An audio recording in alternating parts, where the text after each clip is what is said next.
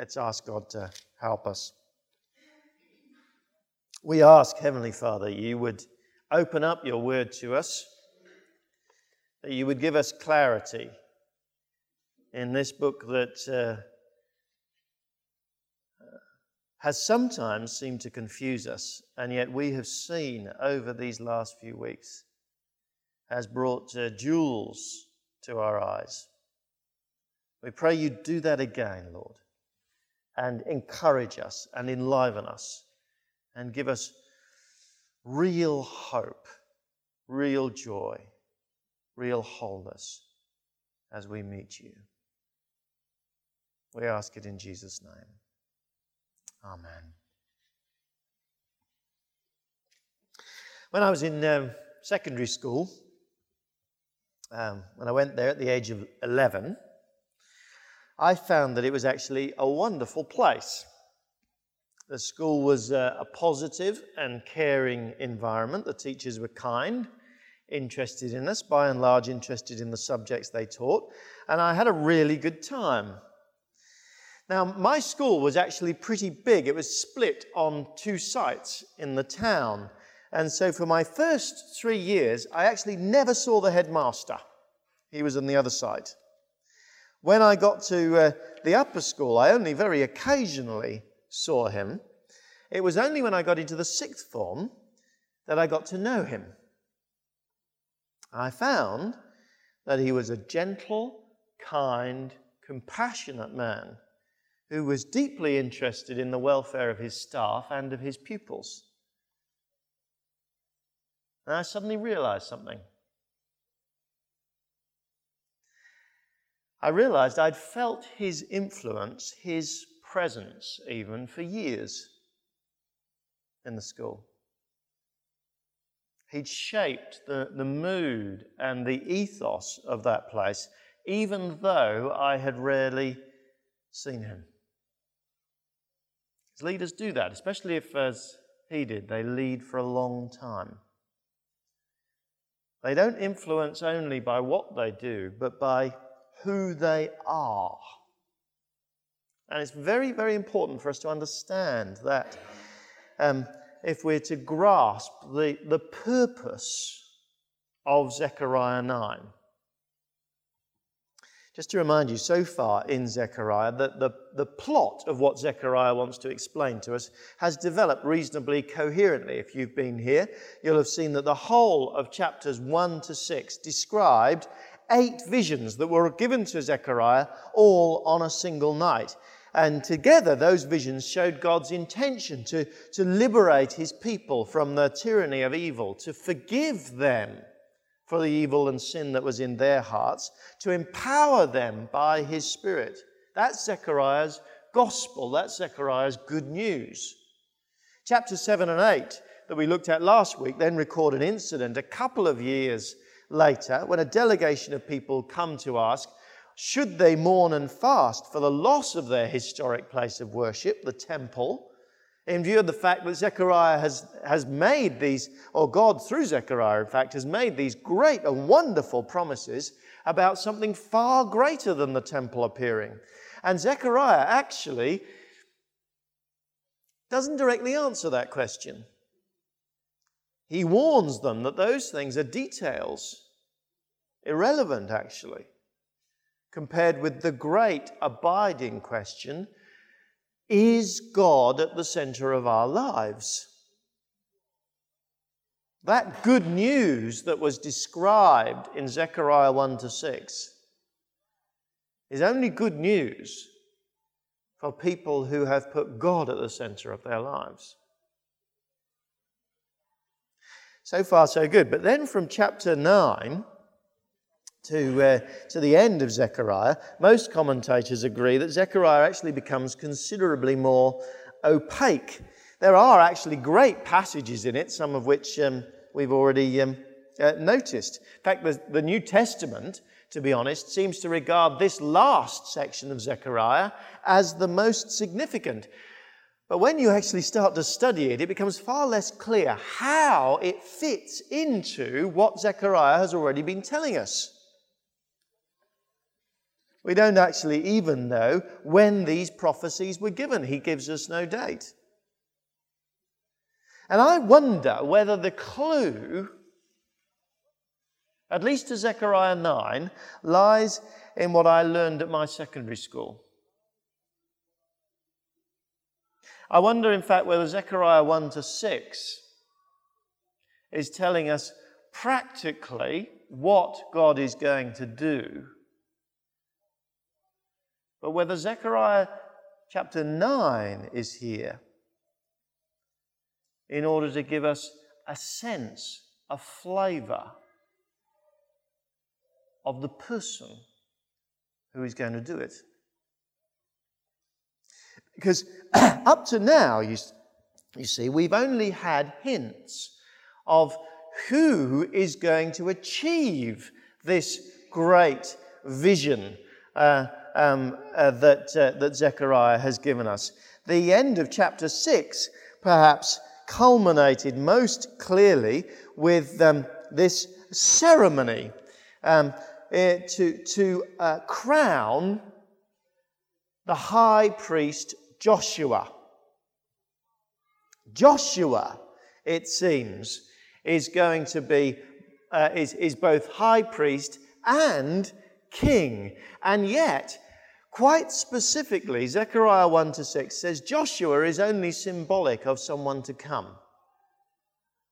And the ceremony at the end of chapter 6, you can glance back at if you, uh, to it if you want, uh, not only prescribes that they should put this crown on Joshua, but then they should take it off again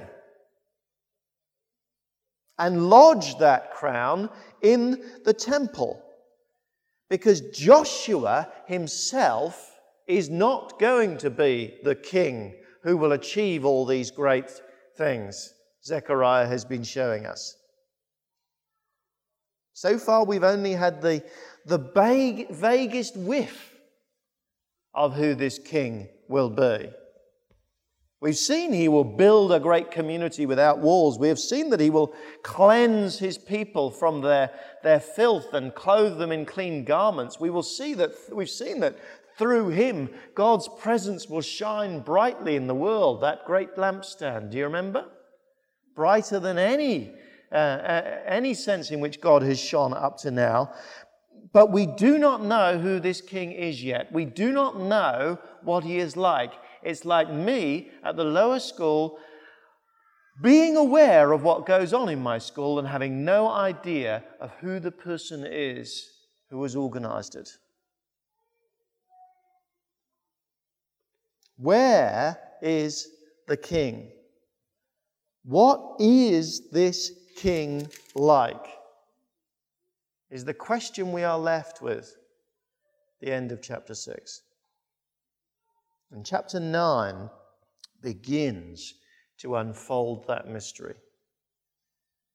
In the same way that I finally met my headmaster, and a lot of things fell into place, so we can start to finally meet this king. The first eight uh, verses of uh, chapter 9, though, um, warn us that um, uh, before the king arrives, as the king arrives perhaps, judgment arrives too. Judgment uh, um, uh, so far in Zechariah has been focused on Babylon, that great oppressive superpower that ruled over them in those days. But lesser powers should not think they will escape says Zechariah. Hadrach, verse 1, uh, a, a, a, town that we're not quite sure where it is, will succumb. Damascus, Hamath, verse 2, wealthy Tyre and Sidon will not escape.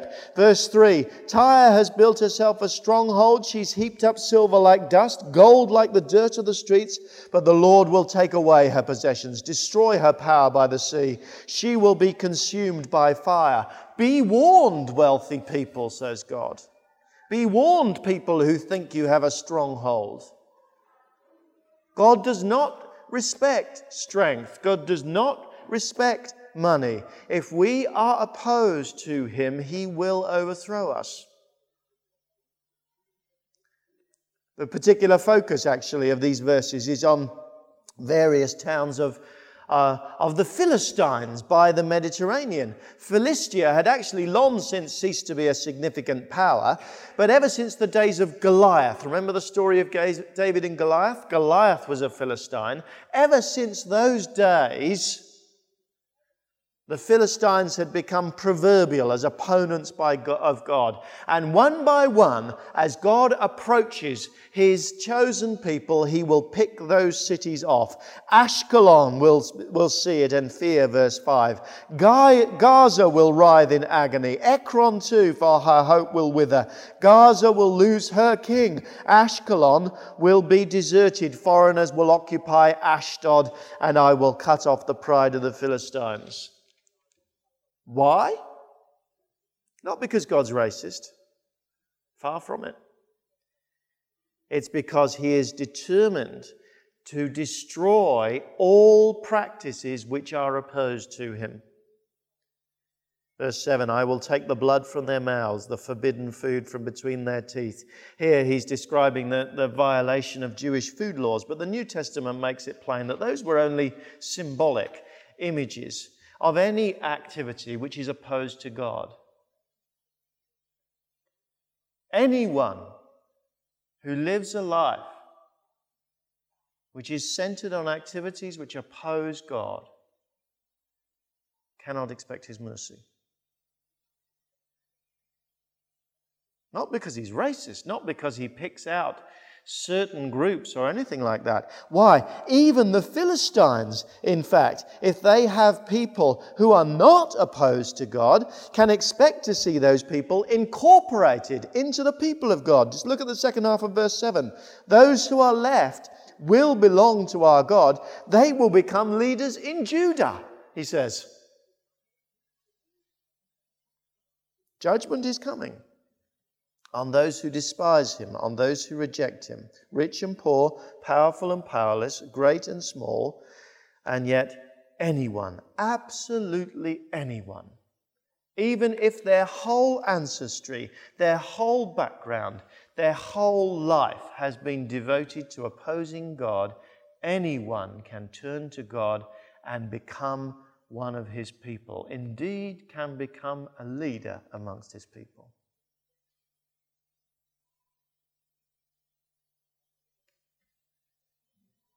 But I will defend my house, verse 8, against marauding forces. Never again will an oppressor overrun my people, for I am keeping watch. Do you remember those horses hiding in the ravine, ready to go out and spy on the whole world right at the beginning? God said he was keeping watch. Well, so he is. And one day, every single person who is opposed to him will be judged. But then from verses 9 to uh, 13, the king arrives. Verse 9 Rejoice greatly, O daughter of Zion. Shout, daughter of Jerusalem. See, your king comes to you, righteous and having salvation. Here he is at last. Get the crown out that was lodged in the temple, waiting for him. He has completed this, this great sweeping conquest now down the, the, to the west of Israel. And now he's approaching Jerusalem, having defeated all of his opponents. He is coming home. He is coming to be crowned. And what is he like?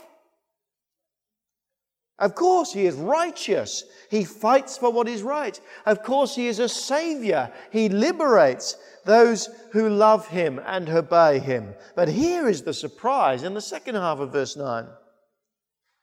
He's gentle and riding on a donkey, on a colt, the foal of a donkey. In one sense, it wasn't a surprise, was it? All kings, as we saw earlier, were supposed to ride on donkeys. Not for them, the white horses of kings and uh, princes that other nations adopted. They were to signify, as we said again, that they were ordinary men who rode a normal mode of transport. By rights, if the king followed, uh, the queen uh, of England followed the, the biblical model, she would uh, ride around in the royal Ford Fiesta, wouldn't she? But by Zechariah's day, donkeys had just come to be acknowledged as uh, royal transport. They didn't think much of the roots of why kings of Israel had to ride donkeys. Zechariah wants to hammer it home. There is a reason why this king comes on a donkey because he is gentle. He is not a man of war, though he has to overthrow his enemies. He is not fundamentally a man of war. You cannot hitch a chariot to a donkey, it doesn't work terribly well. You cannot outmaneuver your enemies on a donkey. They can run faster than a donkey can. If you want to be proud and fearsome, then uh, ride your big white horse. A donkey is not a good means of transport. In fact, I found a picture perhaps which, uh, which makes that point uh, very vividly. No animals were hurt in this, I'm assured. but there, there is the poor donkey. He is gentle and riding on a donkey. A humble creature, not a terribly magnificent creature. But there he is, the king who defeated all of those opponents, great and small, actually comes to his people on really quite a laughable mount. This donkey riding king, though, will remove all instruments of warfare from God's people. Verse uh, 10 I will take away the chariots from Ephraim, the war horses from Jerusalem, the battle bow will be broken. In fact, he's going to remove uh, warfare from the whole world. Verse 10 again. He will proclaim peace to the nations. His rule will extend from sea to sea, from the river to the ends of the earth. and he will bring freedom to his people.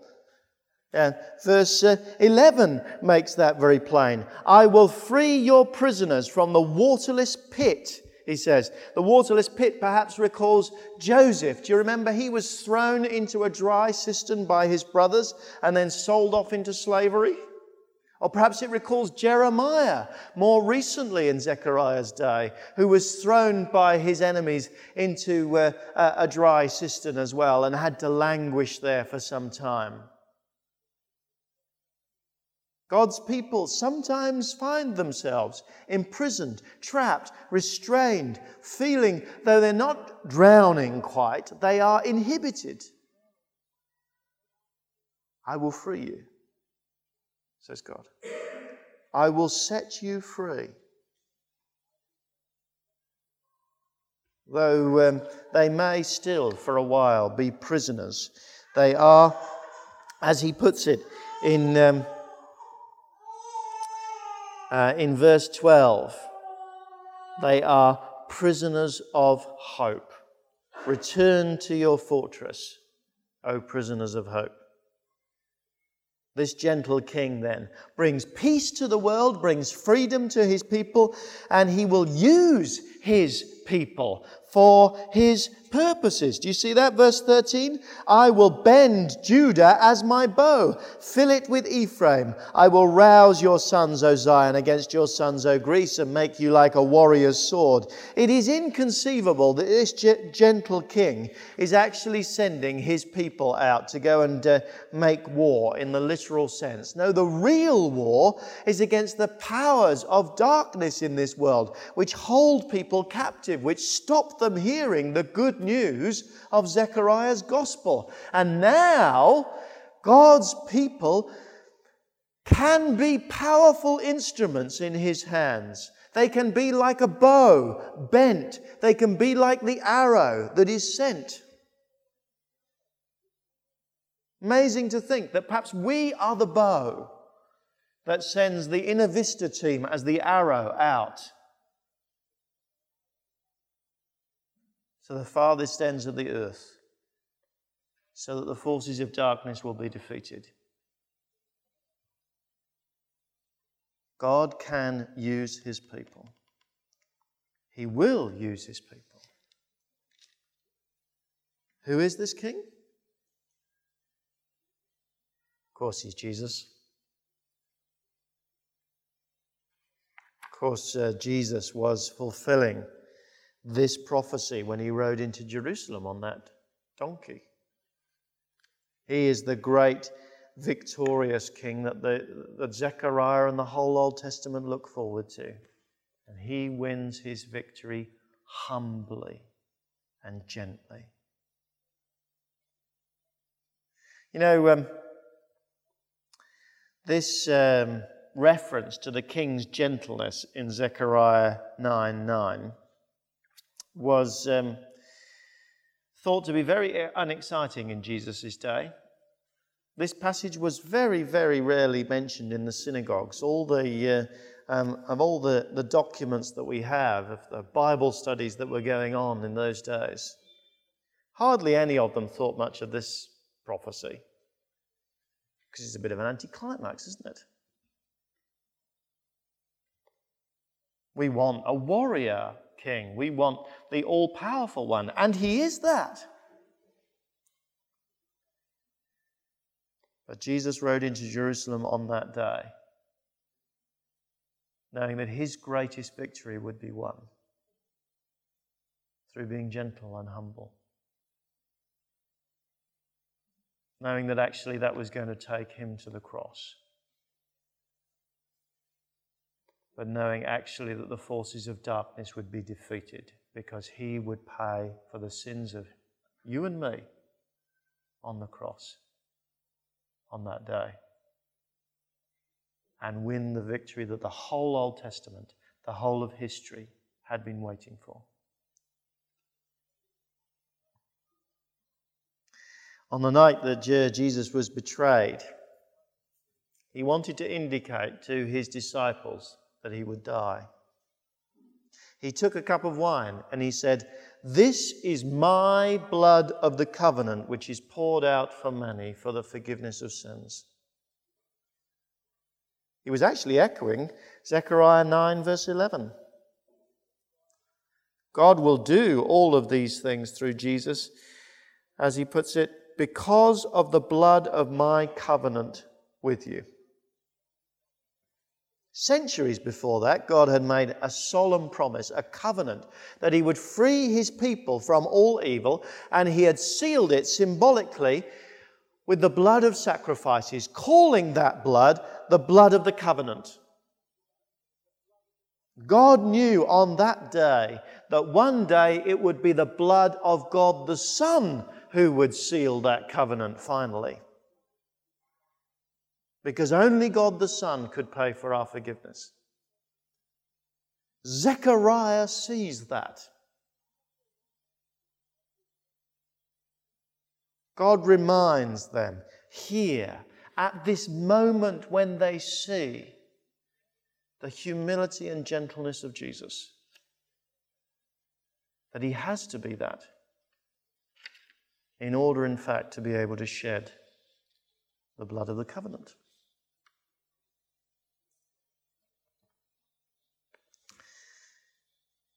That's what Jesus does then. That's what he is like. That's the, that's the character of the man who achieves all of those things that we saw in Zechariah 1 to 6. Yes, he hasn't finally completed all of those things yet. We are still, as he puts it, prisoners of hope. Sin still sticks, sticks to us. We don't yet see God. We still die, but we are prisoners of hope. We are people who know that we will see that freedom that is promised. We will see the, the peace that God gives us, both in our relationships with, with, with, with one another, but finally in our relationship with God. And until the final fulfillment of that day, we will be used by Him as His bow, as His arrow.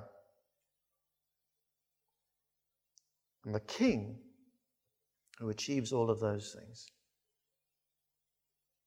is gentle Jesus. I want to say to you this morning isn't that the only king to have?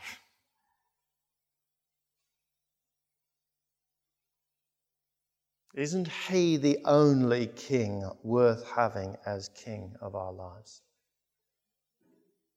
Because you see, the, the great tragedy that I see, especially within churches, is that people buy all that good news of the gospel.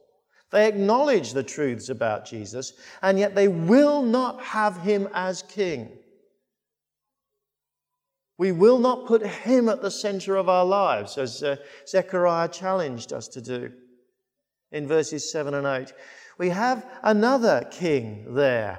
And all other kings are brutal, you know.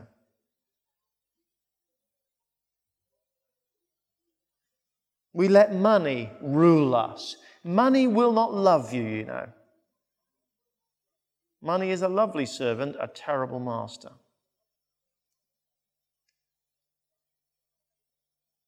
We put our desire for a, um, a, a, a partner on the throne.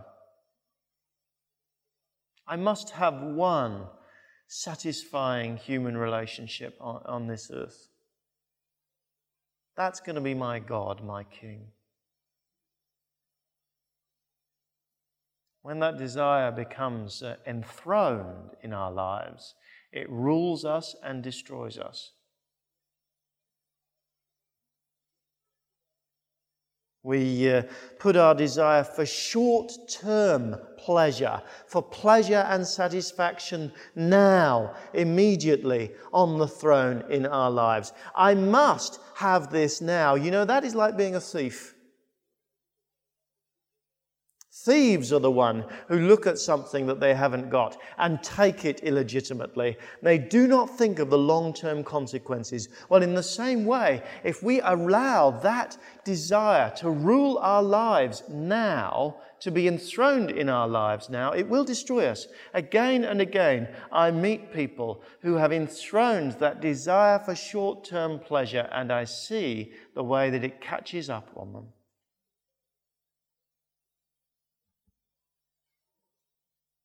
There is no master, you see, that we can have other than Jesus, which will not in the end destroy us.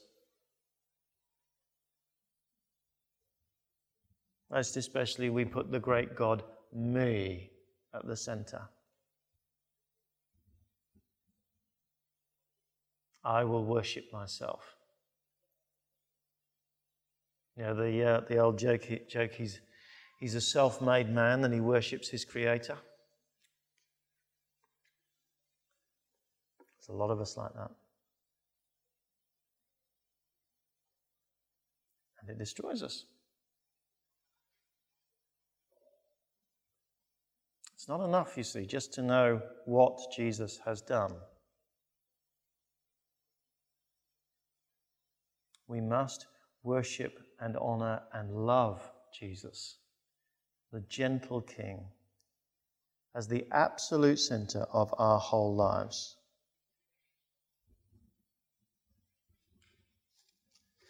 When Jesus has arrived, says Zechariah 9, also after that, God arrives. If we can make him do that there.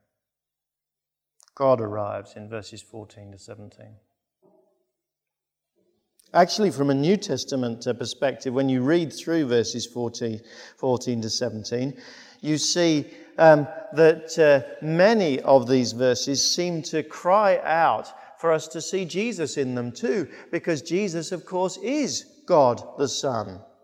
God arrives on a storm, first of all. Verse 14. The Lord will appear over them. His arrow will flash like lightning. The sovereign Lord will sound the trumpet. He will march in the storms of the south. But that reference to a trumpet there reminds us that Jesus, his final second coming, when he will bring in the new heaven and the new earth, the New Testament says, will be announced with a trumpet. Verse 15, though, seems to, to more accurately anticipate what life is like now.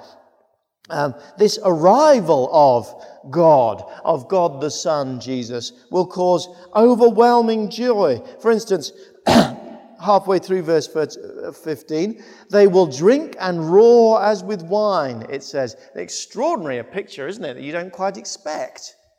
Seems to mean God's people are going to be so overwhelmed with pleasure at what Jesus has done and perhaps who Jesus is that they will be a bit like the uh, drunk partygoers who kept me awake last night. But actually, on the day of Pentecost, that is exactly what the disciples were accused of being drunk so overwhelming was their experience of God. And Peter denies it, saying, No, it's not wine that's done this. It's exactly what the Old Testament anticipates. Zechariah tells us that too. To know Jesus, in fact, is to know the most overwhelming joy. And verses 16 and 17 describe the uh, present beauty of those who have really come to know Christ. Verse 16 The Lord their God will save them on that day as the flock of his people. They will sparkle in his land like jewels in a crown. How attractive and beautiful they will be. Grain will make the young men thrive, and the new wine, young women. The, the, the um, Uh, Apostle Paul says that Christians shine like stars in the universe, he says, not just in the land, as Zechariah says. I must admit, I'm slightly miffed that the young women get the new wine in verse 17, but I'm sure they'll share. It's a vivid and beautiful picture of the, the, of, the, of the glory, of the beauty, of the satisfaction, of the joy of what it means to know Christ, to experience the liberation that He gives us, to be looking forward, in fact, to the final glorious fulfillment of that.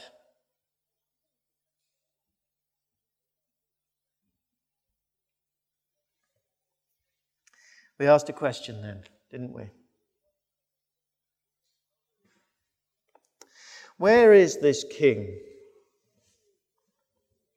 Where is this king who seems to pop up here and there in Zechariah 1 to 6? He seems to be the key to all these things coming true. That's the question that Zechariah 9 answers for us. Here is your king, he says. This is the man who will do it. This is the quality of the man who will do it gentle, and riding on a donkey. And he says, when he's done it,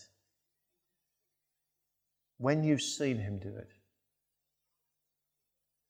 then there will be overwhelming joy, glorious beauty amongst my people. Now I know because I saw you singing the first hymn. But it's not always a characteristic of our lives. I know that um, lots of things in life can knock us away from that. But that is fundamentally what God is doing in our lives if we are Christians. You do not need to fear to follow Jesus. You do not need to fear to know him more and more deeply, thinking you may find some dark side to him. The more you know him, the more you see him, the more you will see him as that king on a donkey. The more you will see him as the one who brings overwhelming joy into our lives. And that is where your eternal life is heading.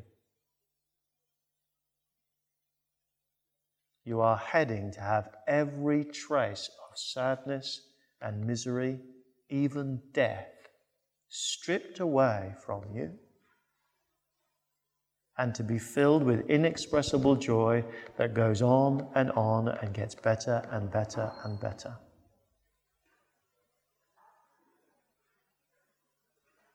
But if you have ignored that king, rejected him even, then there is no, no such hope.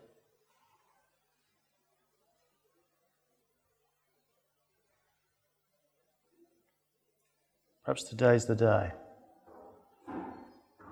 when we need to say, Please, Jesus be my King forever.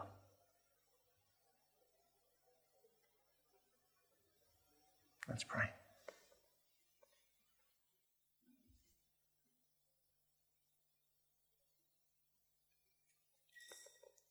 Perhaps in your prayers you want to ask yourself before God Do I believe Jesus is like that?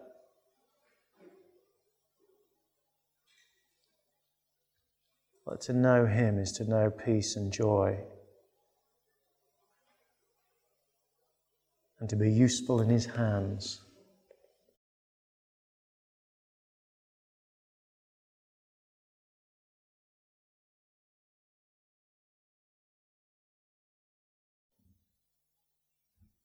Perhaps we need to ask ourselves what's stopping us from serving Jesus with our whole hearts.